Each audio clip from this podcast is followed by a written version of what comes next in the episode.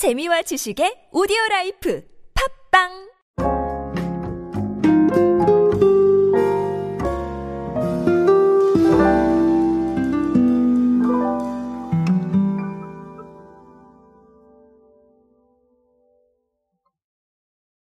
여러분은 굴소스 어디에 사용하십니까? 갑자기 왜 굴소스야? 라고 하는 오늘 중화요리 얘기인가? 자, 이런 생각을 하실 수도 있을 것 같은데 어, 저는 개인적으로 어, 이금기 굴소스 네, 요거 굉장히 좀 전통의 강호죠. 그래서 쓰고 있습니다. 쓰고 있는데 문제는 저는 뭐 요리를 많이 하는 사람은 아니기 때문에 볶음밥에 넣어 먹어요. 볶음밥에 넣으면 이게 감칠맛이 나더라고요.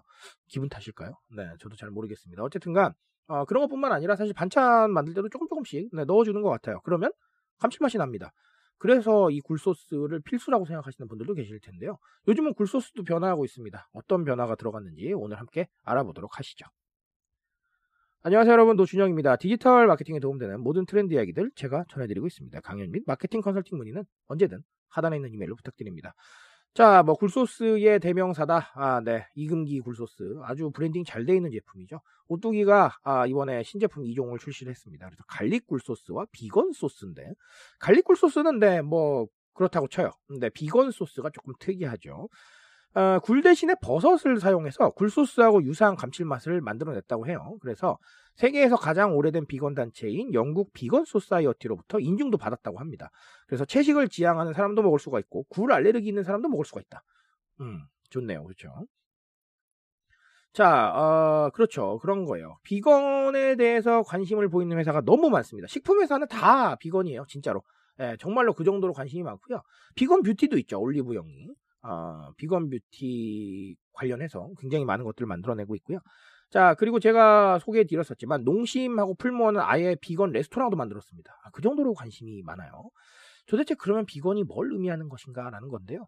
아, 오늘은 한 가지로만 정리를 드릴 수 있을 것 같습니다. 무슨 얘기냐면, 자, 비건은 가치 소비죠. 그래서 가치 소비가 그만큼 중요하다라는 얘기를 드려야 될 것 같습니다.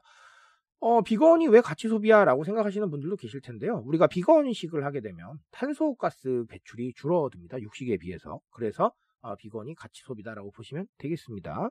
비건 자체는 사실 우리가 새로울 건 없어요. 왜냐하면 ESG 경영에서도 비건을 언급을 했었습니다. 제가 왜 갑자기 ESG 경영에 비건을 언급했었냐면 가치 소비 때문에 그랬어요. 다 같은 소비의 맥락이다. 이렇게 제가 말씀을 드렸고 그 같은 소비가 바로 가치 소비라는 거죠. 근데 이런 것뿐만 아니라 사실 가치 소비라고 한다면 뭐 사회에 대한 관심도 가치 소비고요.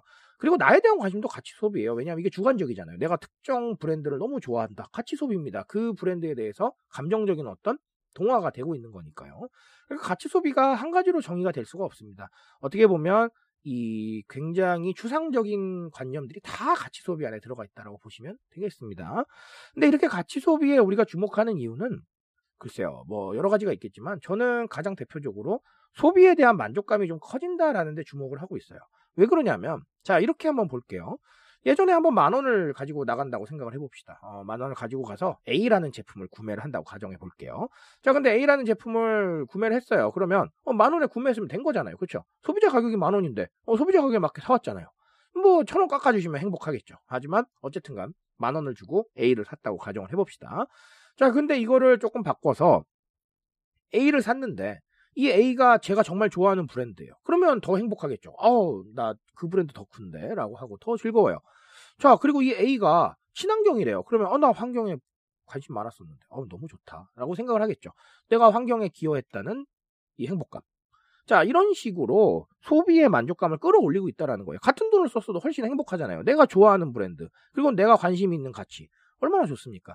자, 이렇게 움직이고 있다라는 거에 주목을 하셔야 돼요.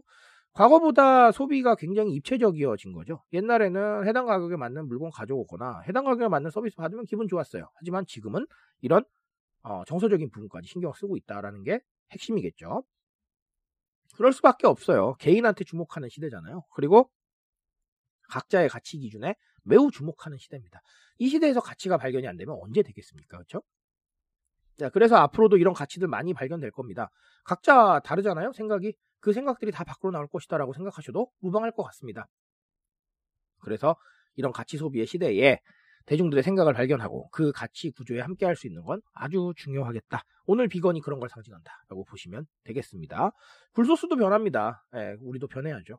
그 변화의 중심에 제가 있기를 바라고요. 아, 그리고 제가 말씀드린 이야기들이 존재했으면 좋겠습니다. 그런 바람 가져보면서 오늘은 여기까지 말씀드리겠습니다. 트렌드에 대한 이야기 제가 책임지고 있습니다. 그 책임감에서 열심히 뛰고 있으니까요. 공감해 주신다면 언제나 뜨거운 지식으로 보답드리겠습니다. 오늘도 인싸 되세요, 여러분. 감사합니다.